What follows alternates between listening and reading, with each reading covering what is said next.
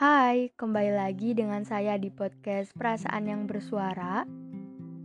Tidak perlu bertanya apa kabar, pastinya kalian yang lagi dengerin suara ini selalu dalam keadaan baik-baik saja dan tentunya dengan perasaan yang baik-baik saja juga. Di podcast kali ini, saya akan bersuara perihal November. Sebelum saya mulai, buat kalian yang pingin sharing atau cerita namun entah kepada siapa, kalian bisa langsung DM IG perasaan yang bersuara di perasaan bersuara underscore.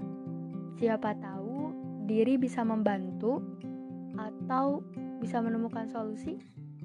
Terima kasih. Oke, kita mulai. Gak kerasa ya, sudah bulan November dan satu bulan lagi menuju pergantian tahun. Menurut kalian, November sekarang itu kayak gimana sih? Menurut saya, November itu bulan bahagia yang perlahan mengkhawatirkan.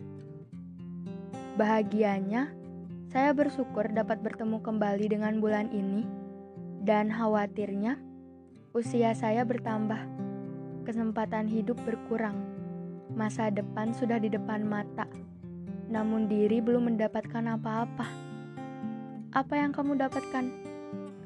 Masih berharap dengan dia yang sama sekali tak memberi kepastian?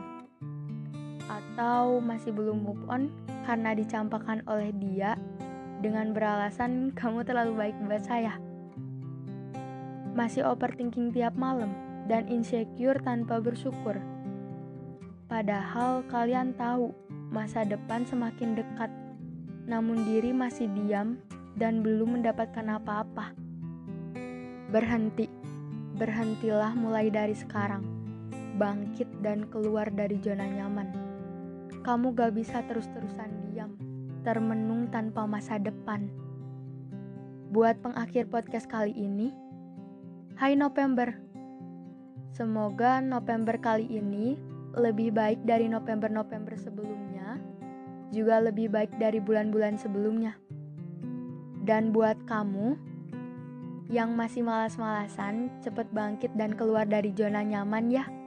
Semangat! Yang baru saja patah hati, tenang. Manusia gak satu, perbaiki diri dan cari lagi. Bercanda, perbaiki diri terlebih dahulu itu lebih baik.